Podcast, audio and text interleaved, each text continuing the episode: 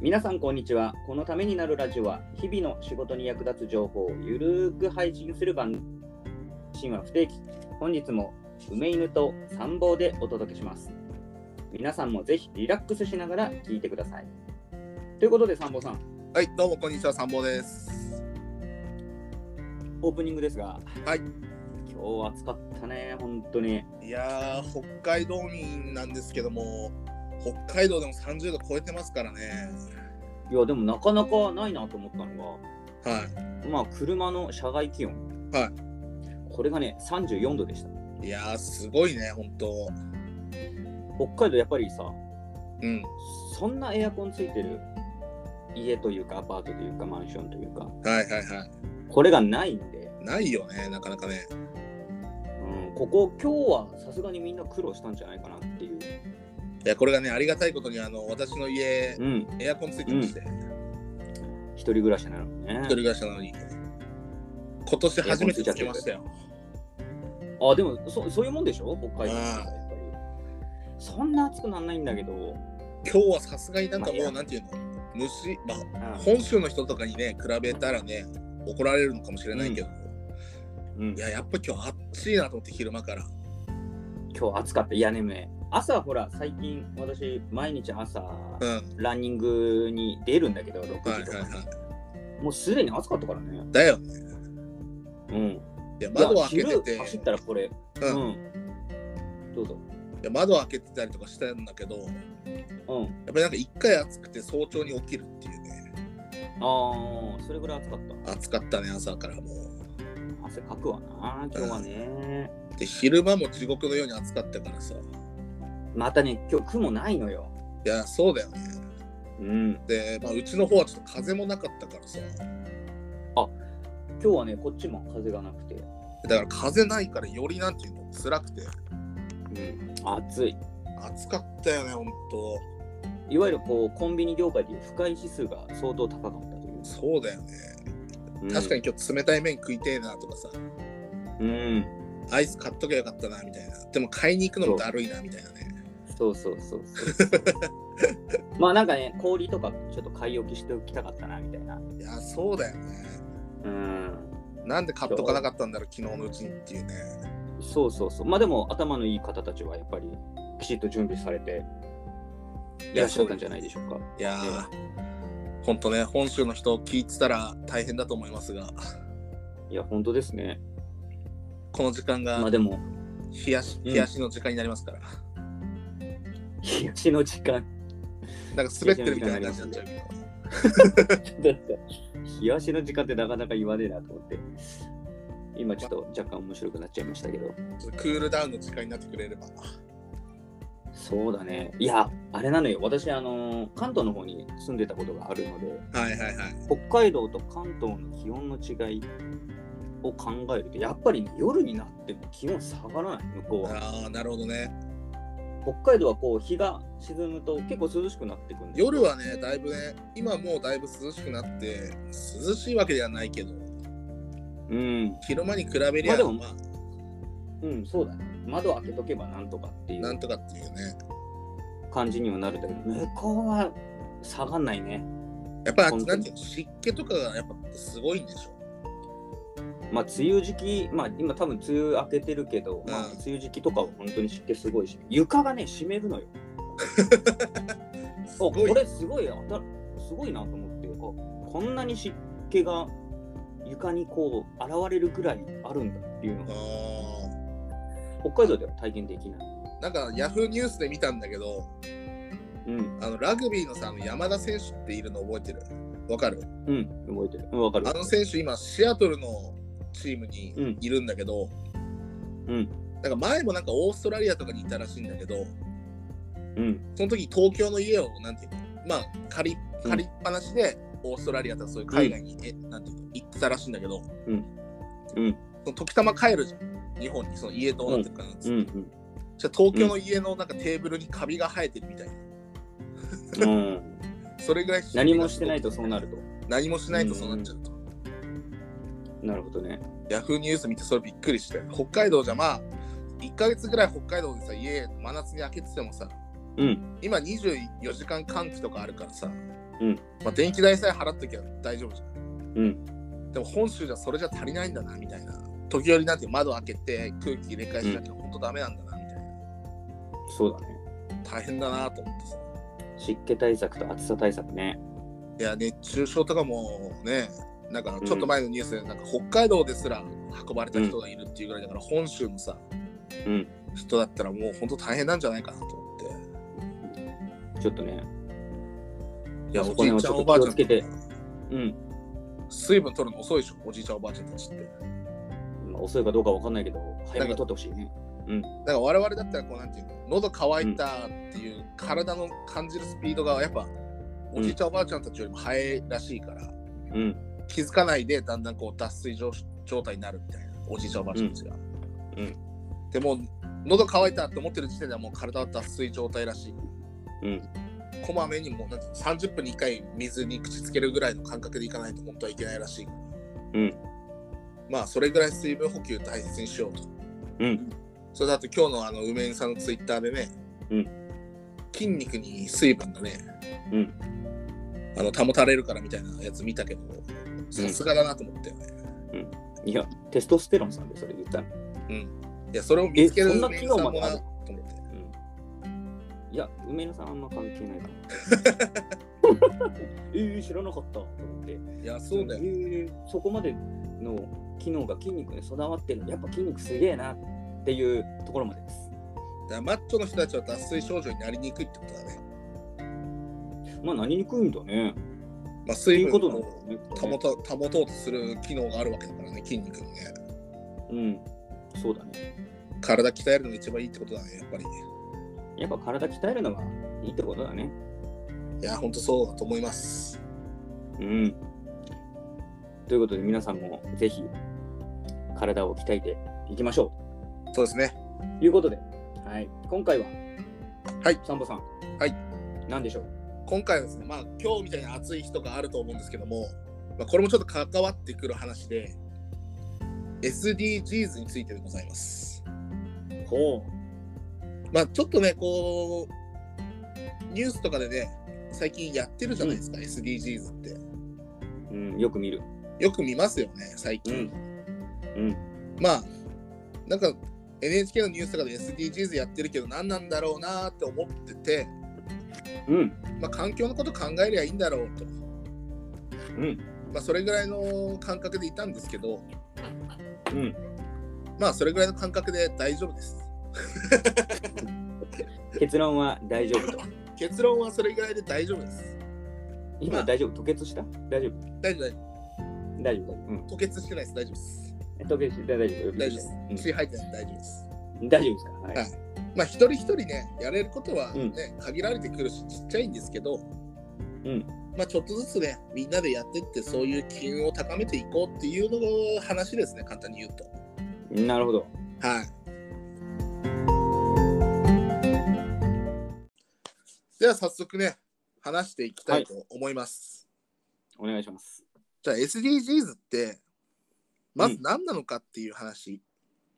うん、これはですね、あの、サスティナブル・デベロップメント・ゴールズっていうね、うん、まあ、それの略で、うん持続可能な開発目標というものでして、もう、はい。まあ、これ聞くとなんだこれ難しいなみたいな。まあ、もう、もうもう若干難しいでしょ。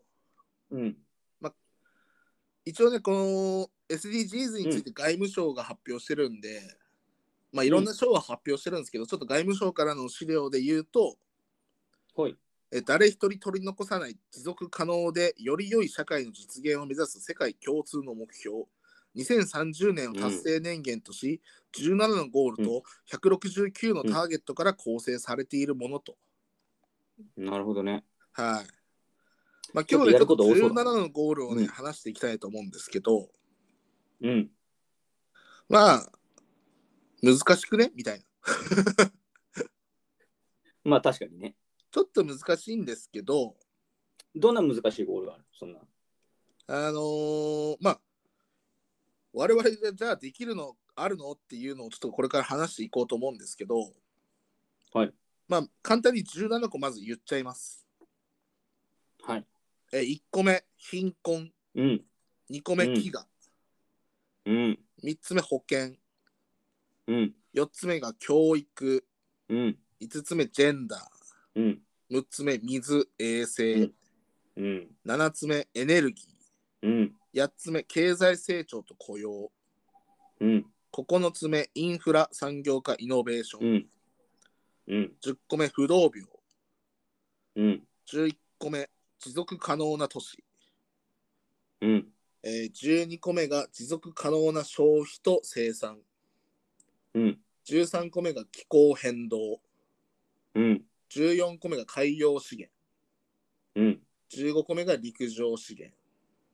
うん、 16個目が平和。うん、 17個目が実施手段ということでね、うん、全くもって何を言ってるのかわからないと。うん、まあ、これだけ見るとちょっと難しいんですけど、うん、まあ、ちょっとずつこう、なんていうの、噛み砕いていっうんてお話しさせていただきたいなと思います。はい。まあ、まず1個目ね、うん、貧困。うん、まあ、これがね、あらゆる場所、あらゆる形態の貧困を終わらせるということで、うん、まあ、この貧困の定義をですね、うん、話しますと、うん、 1日うん、 1.25ドルで生活する人々をうん、なくすと。うん、まあ、1.25ドルですから、うん、まあ、大体1ドル100円だとして125円みたいうな。ん、 1日125円ですからね。うん、で、生活している人が世の中にはたくさんいるっていう、うん、そういう事実があると。はい。だからジュース1本で生きるか死ぬかを、こう、なんていうの、うん分けられている人たちが世の中にはたくさんいると。はい。だからまあ、日本もね、恵まれてるっちゃ恵まれてるんですよね、本当ね。うん。それだけ聞くと超恵まれてるよね。ね、125円で生活しろって、まあ、もちろんね、物価の違いとかはあるけどさ、うん、 125円だぜっていうね、うん、厳しくねみたいな。うん、これはちょっと厳しいなっていうところもありますし、うん、まあちょっとなんていうの、我々に関係するところで言うと、教育、うん、すべての人に公正な質の高い教育を確保し、障害教育の機会を促進すると。うん、まあまさしくね、こういうポッドキャストとかさ、うん、まあ、YouTube とかさ、うんこう、いうのも今だんだんこう教育に取り入れ込まれてるじゃん、取り入れられてるじゃん。うん、これを受け入れる人と受け入れない人の差が結構あると。うん、まあ、もちろん学校の教育とかもあるけどさ、うん、そのなんていうの、アフリカだったらこう水汲みに行くために学校の教育が受け入れないとか、うん、そういうのがありますよと。そういうのをなくしましょうと。うん、で、ジェンダー。まあ今ね、ジェンダーレスとかさ、そういうのいろいろ言われてるじゃないですか。うん、こうなんていうの、女性とかね、女の女児の、うんえー能力開発、能力開花を行うと。女性だからってうん仕事ができないと決めつけてる人たちがまだまだ世の中にはいっぱいいると。うん、特にこれちょっとね、日本の評価がこれが低かったっていうのありますね。うん、ああ、日本はやっぱりね。うん、ちょっと女性の社会進出という面では、こう、欧米諸国に比べるとこう低かったイメージが、イメージっていうか評価がされてると。はい。まあ、どこの会社でもやっぱりこううんなんていう、上司がね、上の立場の人が女性っていう会社は、やっぱまだまだ日本では少ないのかなっていうね。うん、女性化粧品の会社で男性が社長とかっていうのは、まあ、ざらにある話で。はい。まあ、そういうところがちょっとなんかね、まだ評価が低いとか。うん、で、まあ、エネルギーであったりとか、う不ん、平等、国家間の不平等があるとか、うん、まあ、話せばキリがないんですけど、はい。ちょっと今回はですね、水、うん衛生の部分に関してちょっとお話ししたいなと。はい。梅井さん、問題です。はい。はい。地球上でうん。海水とうん。淡水の割合ってうん。何パーセントずつだと思いますか1対9。どうざっくり言うとそれぐらいなんですけど、はい。えーもっと細かく言うと97対97.5%対2.5%っていうね少ない。まあ、水が。それだけ貴重なんですよ水が、うん、そうだね、やっぱりね。で日本にいるとさ、うん。まあこれざっくばらんの話になっちゃうけどさ水道水さうん簡単に飲めちゃうじゃん、うん。蛇口開きゃさ綺麗な水出てくるしさそうだね。お金払ってればもう、ばっこり出てくるかばらっね。こり出てくるじゃうん、ん。で公園とかでもさまうあん最近公園の水飲む人は減ってきてると思うけど、手洗うとかさ全然普通にできるじゃうんん。できる。これ普通じゃないのよ世の中に 日本以外で見ると、はい。で水道水をうん。直接飲める国、うんまあこうなんていうの煮沸しないで飲める国、うんなどれぐらいあると思います世界数的にか何百国うん、世界何百国とありますけどもうん。200ぐらいあるんじゃないのかね。ああ梅井さんはいそんな安全な国はないですおお。世界でね水道水を直接飲める国っていうのがうん。 12カ国しかないんですあ、よそんなにないそんなにないんですよのあら。まあ一つは日本うん。ニュージーランドおアイスランド、アイルランド、はいノルウェー、お。はい。オランうダ、ん。モンテネグうロ、ん。フィンランうド、んスウェーデン、デンマーク、うんオーストリア、セルビア、うん。この12カ国しかなくてですね、はい。まあ、ほとんどがこうなんていう山があって、雪が降ってとか、まあ、そういう国はなんていうの、す水の資源が豊富、はい、であるからこそ飲めたりとかするわけですよ。うん。なだるかほど。ら、他のさ、まあ、おお隣韓国とか、うん。まあ、アメリカとか、うん。そういう国では直接飲めないんですよね、水が。うん。うん。それ意外だね。意外だったでしょ、これって。やっぱこう俺は意日外だわ。本,うん、うん日本にいるからさ、こう、わからないことっていうのうんたくさんあって、うん。まあ、もちろんアフリカなんてさ、アフリカなんて勝手にこう決めつけて言うのも申し訳ないんですけど、まあ、イメージ的にはこう、水が直接飲める、飲めそうな国じゃないじゃん。うん。まあ、もちろんアメリカでも直接飲めるところはあるんだけども、まうあ、飲ん。めないところの方が多いと。うん。まあ、こういうね、あの水を直接飲める国っていうのが、まあ、日本を含めて12カ国しかないっていうことに、まず一つね、うんあ。の知識として持っといて、この水のありがたさっていうのを感じながら、大丈夫かいうん。大ち丈ょ夫っかとこうう、ん凍結しました、今。うん、大丈夫ですか。まあ、生活していただきたいなっていうふうに思います。はい。まあ、ちょっとこうね、調べていくと面白くて、うん。うんあのーまあ、社会に関係ある話で言うと、うん。あの梅井さん CSR ってあのあるじゃないですか企業の社会的責任、うん。まあ、ちょっと話も変わっちゃうんですけど、早いですね。うん。まあ、この中身話しててもさこう興味なかったら意味ないかなと思って、ちょっと次金の話しようと思って、金だとみんな興味あるのかな興味あるでしょあるあ。の投資する人、まあ、たくさんいらっしゃると思うんですけど、うん今世界の投資家のトレンドってうん。あの SDGs に似たような感じで ESG うんっていうのがありまして、うん。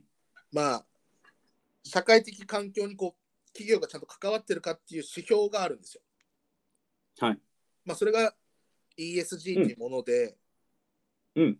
まあ、SDGs っていうのは企業、市民、社会からの視点。うんうんで、ESG っていうのは投資家からの視点っていうのがありやしありましうた、ん。はい。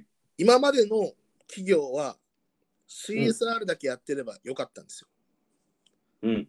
いやそれだけで良かったっていう話でもないんですけど、企業の社会的責任だけ話して、あの果たしてれば良かったんですけども、はい。これからの時代はですね、はい。まあ、SDGs に似たこの ESG、うん。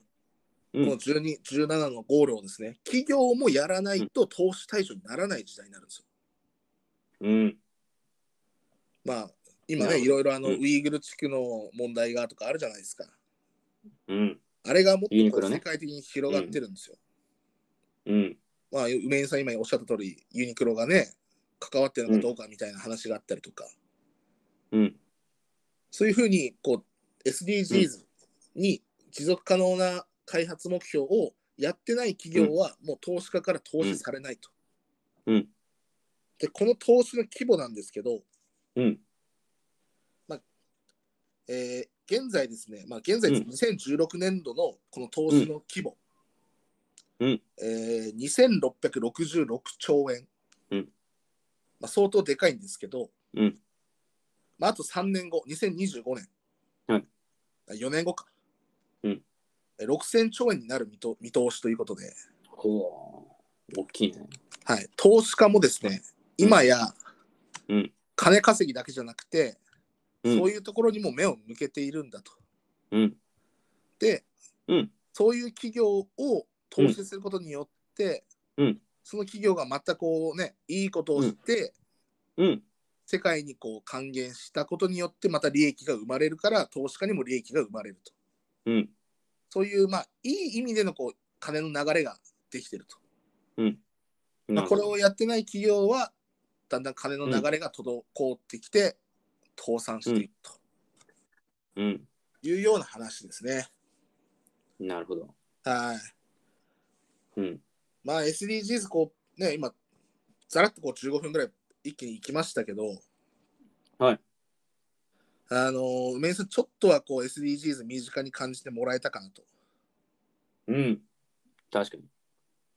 まあねこう17のゴールありますけども、うん。まあ一個ずつね喋っていくのもちょっと辛いかなと思ったんで、まあ今回ちょっとねあの、はい貧困と水のところ話しましたけども、はいまあこれからね SDGs は2030年を目標、ゴールの目標としてますから、はいあと9年間このポッドキャストで喋っていきたいなというふうに思ってますんで、なるほど。定期的にやっていくと。定期的にうん。 9年間で分割してやっていきますんで、 9年間で、9年間で分割してやっていく。はい、なるほどね。一個一個やっていくと。一個一個こうね今日はもう、うんまあ、梅犬さんの言葉借りるのは入門編なんで、なるほど。はい、入門編パート1とい入う門編。うん。はいうん。まあ、ちょっとそれこをうね少し。うん。ちょっとずつ少しずつうん。身近に感じてもらえればなっていうふうに思ってますんで、うん。えー今日覚えておいてほしいのは水道水を直接飲める国は12カ国だよっていうね、うん明日ちょっと驚きのね。家族に話したら驚かれるんじゃないかなと、なるほど。パパすげえみたいになりますからうん。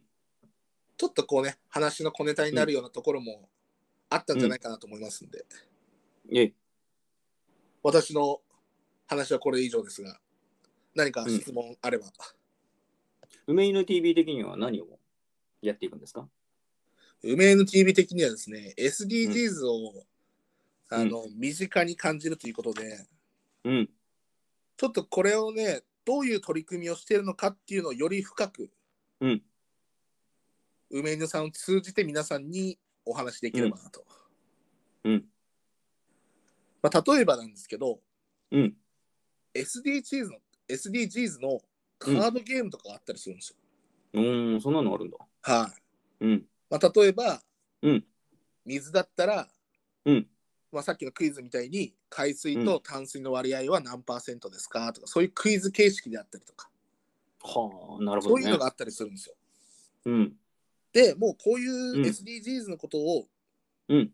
あのこのカードゲームをねうん入り口としてやるためにこう導入している学校であったりとか企業であったりとか、うんそれをなんていうの、まあ、カードゲームだからさ、最初はこう、うんお遊び感覚でやることによってこう理解を深めていこうっていうのを取り組んでいる企業さんたちもたくさん出てきてるそうなんですよ。なるほど。まあ、例えばあの中外製薬とか、うん。えー環境省の人たちとかそういうのはこう取り組みとしてやってると、でこれをさらにこううん学校とかに広げて、うんまあ、日本全体の動きにしようよっていうのをこうやってるそうなんですよ、なるほど。まあ梅犬 TV もねそれの、ねうん助けになればと思って今後少しずうつんやっていきたいなと思いますんで、なるほど。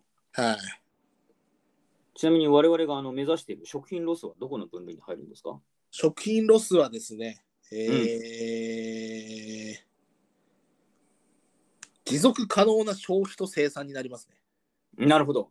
はいじゃあ我々はそこに向かって、まあ、あとは飢餓とかね、あの食料安全保障及び栄養の改善を実現しとかね、うん、そういうところに行くんじゃないかなと思います。なるほど。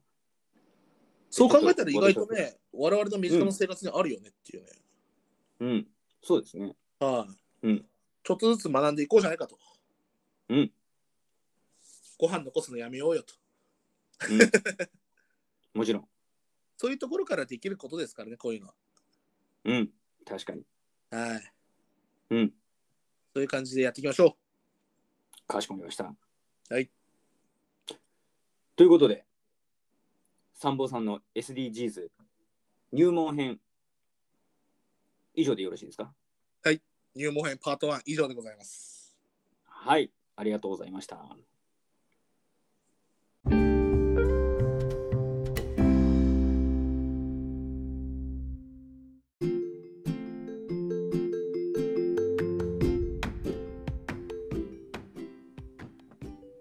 ということで、三本さん。はい。エンディングです。いやー、今日も喋りましたね。そうですね、喋りましたね。なんやかんやで、なんかうんずっと一人喋りのような感じで申し訳ないなと思いながらも。うん。まあ、いいんじゃ、いいんじゃないですか。こういうね、非常に。うん。普段から我々がこういう会話をしてるっていうのが分かっていただけるような感じなのかなと。うん。そうですね。まあ、片方がバッと喋って片方が聞いてるっていうような関係性であるっていうね。